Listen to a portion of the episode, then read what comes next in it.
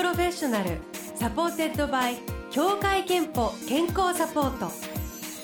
全国健康保険協会東京支部がお送りします。東京 FM Blue Ocean 住吉美紀がお届けしています。木曜日は Blue Ocean Professional supported by 協会けんぽ健康サポート。美と健康のプロフェッショナルをお迎えして健康の秘密など伺っております。さあ今日のテーマはがんと生きるです。お迎えしたのは慎吾ママやサラメシなどテレビ番組の放送作家として活躍していらっしゃる田村陽子さんです。おはようございます。おはようございます。オーシャンヌ仲間の皆さんはじめまして。オーシャンヌの 住吉さんはお久しぶりです。本当にお久しぶりです。あの NHK 時代にというか本当仕事はしたことないんですよね。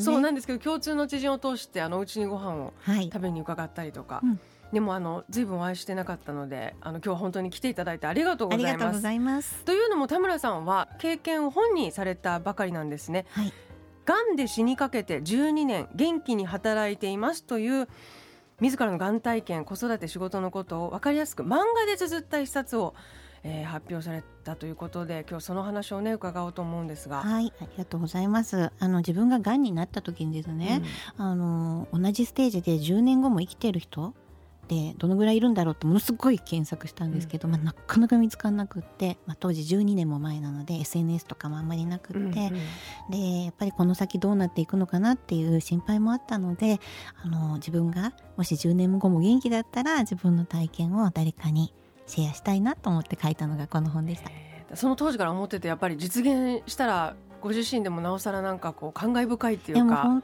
当にあの嬉しいですね。はい。ねえええっとがんが見つかったのは何歳くらいご自身が何歳ぐらいだったか38歳の時でした。あの子宮頸がんだったんですけど子宮頸がんって結構30代が多くて若くしてなるがんなんですね、うんうん。はい。でその時息子がまだ1歳半だったのでもうすごい目の前真っ暗みたいになりました。どんな風に発覚したんです？か。発覚したのはですね両親がちょうどねあの東京に上京してきてたので観光に連れてって柴又を歩き回ってた時にもうね我慢できないぐらいお腹が痛くなってお。それであの両親をそこに置き去りにして自分だけちょっと病院にそっと駆け込みみたいなことで発覚しました。自覚症状があってのっていう。あそうですね。その時お腹が痛くなったんですけどやっぱり急に来たって感じで、あのよく言われる前兆っていうものが全くなかったのでへえ、でその時にその、えー、と子宮頸がんであるということと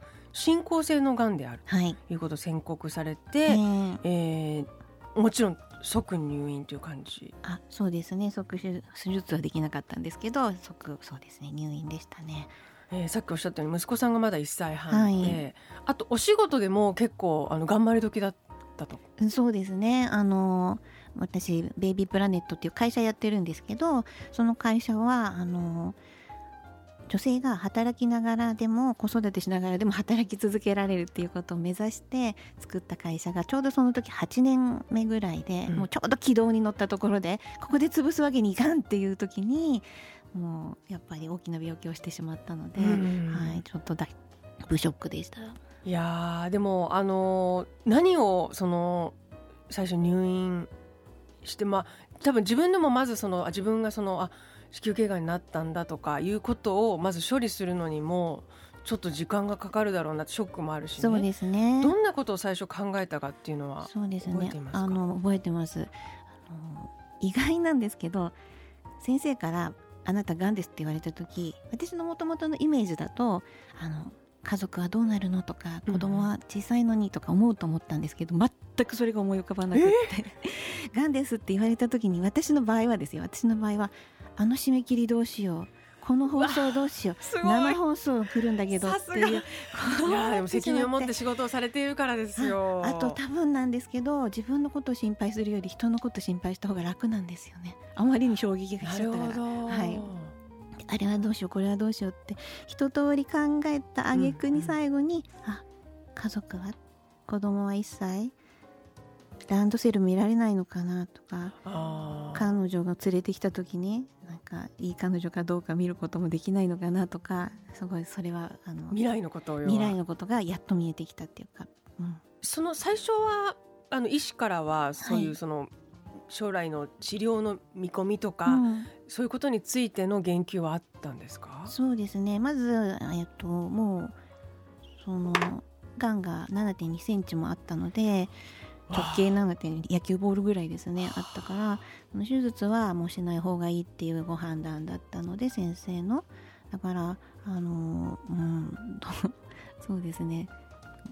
まあステージで言うと 3B っていうステージだったので私も先生に聞いたんですよ。私死にますかって。うんうん。そしたら正直な先生でそうなるかもしれませんと。でも私の患者さんの中で10年後も生きてる方がいらっしゃるから一緒に頑張りましょうって言ってくれてすごい励ましてくださったんですけど、うんうんいや10年生きてる人が珍しいみたいに言われたぞっていうものすごいあそうか、んそういうふうに捉逆にショックも受けましたね。へーでその後あの実際に入院をして治療されるようになるんですけれども、はい。治療で今うん。なんか思う、こう振り返って思うことっていうか。あーもう本当に辛かったので抗がん剤があの抗がん剤もちろんいいものだから自分でそのね先生が言ってくださった抗がん剤はやるべきなんですけど私の場合はすごく副作用が強く出て吐き気がねかなり出たので、あのトイレの床にもう座ってる姿勢を保ちきれないでうん床に突っ伏してほっぺを床のところにべったりと病院のトイレ嫌じゃないですか、うんうんだけどなんかもうべったりつけないと姿勢が保てなくてそのままずっと吐いてるみたいな。そんな感じぐらいはい。だいぶ辛かったのでうん体重もねなんか今身長1 6 1センチあるんですけど、3 5キロまで減ってしまって、もうねだからこの本書いた理由の一つでもあるんですけど、うん。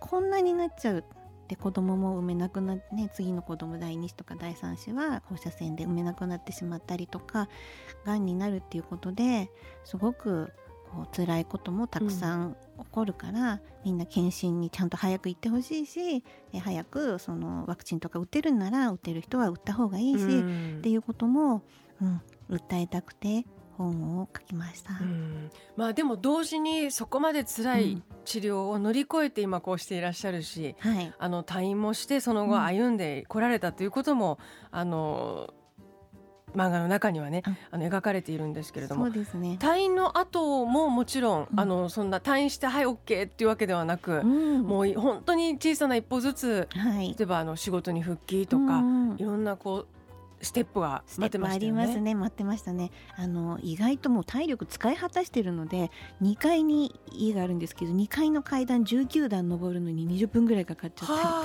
あ、一段一分以上だ。そう。でなんかこうさじ1杯のスプーンのそのスープを飲み込むのになぜか40分ぐらいかかって、えー。今考えるとどうやったらそんなことができるのかわかんないんですけどぐらい本当に体が弱ってしまっていたなとは思います。はい。へー。ご家族も旦那様も当然息子さんもちょっと分かるようになってきたりするとすごく心配もきっとね。そうですねみんなサポートしてくれたっていうこともあって、まあ、今元気になれてるなと思うので、はいうん、周囲の方には感謝ばかりです。えーということであの放送作家田村陽子さんに今日は「がんで死にかけて12年元気に働いています」というね漫画の本にえー書かれているご経験について伺っております。えー、と後半もまだ伺っていきますがその前に一曲今日は田村陽子さんからあのこの曲をぜひという曲をいただいてまして、はいえー理由と曲名を、わかりました。えっ、とリクエストは渡り廊下走りたいの青春のフラッグっていううん曲なんです。アイドル曲なんですけど、これね入院中にその担当してくれたお医者様に好きな曲を聴いてみたんですよ。ですごいなんか励ますようなロックかなとかこう素敵なクラシックかなとか思ったら意外とこのめちゃくちゃな アイドルソングだったんですあのね。漫画に出てくるめちゃめちゃああのかかっこよくて、はい、ミスター伊藤ですね。はい、あのすごいズバズバ言ったり面白いお医師に出会って、はい、そうですごい支えられたっていう方が出てきますよね。はい、そはい、その先生が好きな曲なんですけど 割とストレートな励ましソングであはい、で私それを聞いてあの一応聞いてみたんですね、うんうん。聞いてみて患者だから自分のことでいっぱいいっぱいで大変だったんだけどその曲を毎日たくさん聴いているって聞いたので先生がねお医者さんも大変なんだってお医者さんも毎日苦労されてるんだっていうことをなんかはっと実感したんですね。へー。はい。なのでなんかこう全ての頑張ってる人にこう共有できたらなと思ってリクエストしました。あありがとうございます。渡り廊下走りたい。青春のフラッグ Blue Ocean Professional supported by 協会けんぽ健康サポート。今日は放送作家の田村陽子さんに、えーご著書。漫画がんで死にかけて12年元気に働いています、えーここで描かれているご経験について伺っています。子宮頸がんとあのある日ねで進行性であるということをお言われて、まあ、その後入院されて、えー辛い闘病もされて、えー復帰をされてであのさっきもおっしゃってたんですけどその10年はい。経って元気でいたらこういう本を出そうってもう当初から決めて当初から決めててあのコミックにすれば病院でこう寝てる方でも読みやすいかなと思ってコミックを選択しました。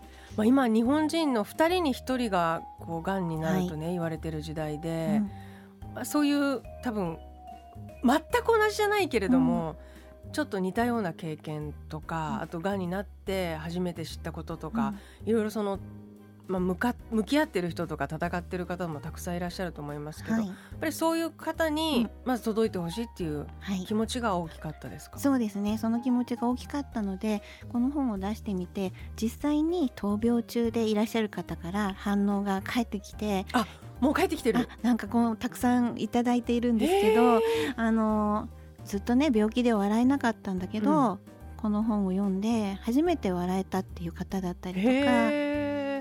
次の入院に持っていきますとか他の患者さんうんうんうんうん。に買って渡しますとか言ってくださる方が結構いらっしゃってあの書いた甲斐があったなって一つにははい思っています。はい。実際あのこうがんで今あの治るがんもたくさんね、うん。その意味ではあるので、はい。あの実際がんになったけれども、それをあまり公表せずに、うん。もちろん暮らしてらっしゃる方もたくさん、はあの大勢いらっしゃるんですけれども、あえてその公表したっていうところも、うん。なんとなくもう本を書くずっと前から、うん。なんとなくそうやって周りの人にう、ん。えー自分の経験、はい。生きてほしいなという気持ちが終わりだったんですか、そうですね。やっぱりその、あのー仕事のことを考えると公表することにマイナスも結構あるなと思ったんですけど、うん。最初に申し上げたように自分の経験をシェアしたいと思っている前提の中ではやっぱり先に言っておかないとあの後から急に言われてももうみんなびっくりしちゃうしあっていうのも。確かにそうですね。実はみたいなことがね。ね。はい。だから最初から自分の経験をずっとメモってメモって、うん。ミスター伊藤のセリフもそうですけど、ん。ずっと細かいところまでいろんなものをメモっておいたのが今回の本に生かされてますね。はい。あの当時そのこ、まあ、周りに言った時に、うん。あの会社も経営されていて、はいこうバリバリいろんな人と働いてたと思いますけど、うんうんそういう周りの方うのん。反応っていうのはうん。どうでしたか、そうですね。周りの人もやっぱりどうしていいかわからないっていう人が多かったので、あのー周りの方ががんになられた例えば経営者の方とかうん。先輩にお願いしたいのは、もう本当に待ってるよっていう一言がすごく治療する勇気になるし、経済的なこととかもすごく、あのー心配になってしまうので。そうですよね、、はい。ろんな治療がね今ありますうんそうなんですよ。だからそこをあのちょっと一言であの戻れる場所があるのかもしれないって思わせてくれるだけでももう全然気持ちが違うのでそういうことはお願いしたいですね。はいえーであのその後こうやってあの今もうバリバリとね、うん。テレビでもうあのご活躍ですけれども、あのちょっと視点を変えて今日マルチタスクという、はい。あの視点でメッセージをええ。皆さんから頂いてるんですけど、はい。まさに今も子育てをしながら、あのいろんなそのお仕事をしてであの会社経営もあるでしょうし、うん。人の管理っていうのもそうすると出てくるし そうですね。マルチタスクっていうのはどう実際やってる自覚があるかっていうのとどうやってマるルチタかみたいな。スクすごい得意なんですよ。あ得意？あすごい得意ってよく言われて周りからも。あなた得意よねって言われるってあのそうそうそう。やっぱり放送作家って番組の原稿を書きますけど、うん3つぐらいの原稿を掛け持っててこっちちょっと書いてこっち書いてみたいな、うんあのー番組ごとに少しずつ横に書いて移動したりもできるので周りからすごいどうやって切り替えてんの？ってえどうやってやってるんですか？そうなんですよ。で今回この、ね、放送のマルチタスクっていうのと同じかどうかわかんないんですけど私の場合やってるのはあの電話がかかってきたと思うこと。っていう謎。電話がかかってきた。あの切り替えが早くなるっていうことなんですけど、はい。例えば今住吉さんとお話をしています,、うんうんます。ここになぜか分からずに母が電話してきたとします、はい。で取った途端にお母さんモードになるじゃないですか、ええ。あお母さんって博多弁にもなるし。っていうあの切り替え方。もうそそれ自体無理私。なるほど。それができてるんだ頭の中で。そうですね。だから目の前に住吉さんっていう存在は置いておきながらの別の人と電話してるっていう。してるっていうのと同じように家事だったら家事をしながらでもお周りに別の仕事の電話とかかかってきたらあ電話じゃなくていいのかな。仕事の件が入ってきたら仕事の人のことを思い浮かべる。だから相手のことを思い浮かべるとそのモードになりやすいっていうのがなるほど。私の考えです。でもさっきなんかあの放送作家のひろこさんに事前に私こんなん思ってるんだけどって話したらできないなって。私もできないそれ。私も。誰にも役に立たないこと言っちゃいまし仕事中に誰か電話してきたら即切ります。えー、さああの健康元気の秘密をこのコーナーでは皆さんからいただいていまして、はい。墨田区のヌーピーさんから私の健康の秘密はくよくよ悩まないことうん。前向きに考えることで元気が出て家事や外出する意欲も湧きご飯が美味しく食べられます。た、うん。あと歯の健康が大切なので定期的に歯科検診を受けていますいただいています。素晴大らしい事ですよね。田村さんもちろんあの健康気をつけていらっしゃると思いますけどもあはい。最近何かこれっていうのありますか？そうですね。最近というか病気をしてからずっとヘラヘラしているようにしてます。というとヘラヘラして 笑うってことか？そうですね。自分に都合よくいろんなことを考えてヘラヘラしてる。誰かにじーっと見られてたとしても私のこと怒ってるかもしれないのにああの人私のこと好きなのかなってヘラヘラしていつもヘラヘラして自分のいいように考えてストレスをためないとか。そうですね。もう病気の原因のほとんどがストレスだと私は思っているのうでーそんれは気をつけてます。えーそれってトレーニングでできるものですか？いやトレーニングとかじゃないですね。多分ちょっとしたうーん思い込思い込み。思い込みの強い自分になる。みはいで今もはい。やはりもちろん健康診断健康チェックは行かれていますよね。あもちろんですね。あの病気のほとんどが早く分かれば治る早く治るものなのであの健康チェックすごく大切だと思ってます、最後に田村陽子さんの健康の秘密伺いましょう。健康の秘密はまるまるですでお願いします。はい。健康の秘密は心の声に耳を傾けることです健康の秘密は心の声に耳を傾けることです。いただきました、え先ほどご紹介したヌーピーさん3000分のクオカードをお送りします。あなたの健康の秘訣もぜひブローシャンホームページにあるメッセージフォームからお送りください。ということであのご自身がそういう経験を過去あるいは今している方あるいは周りにそういう方がいるよという方もねあのぜひ手に取ってみることをお勧めします。あのそれと関係ない方でもお読みになると何かこう希望とか元気が湧いてくる一冊だなと私は思いました。漫画「がんで死にかけて12年元気に働いています」日経 BP から発売しています。今日は放送作家田村陽子さんをお迎えしました。ありがとうございました。ありがとうございました。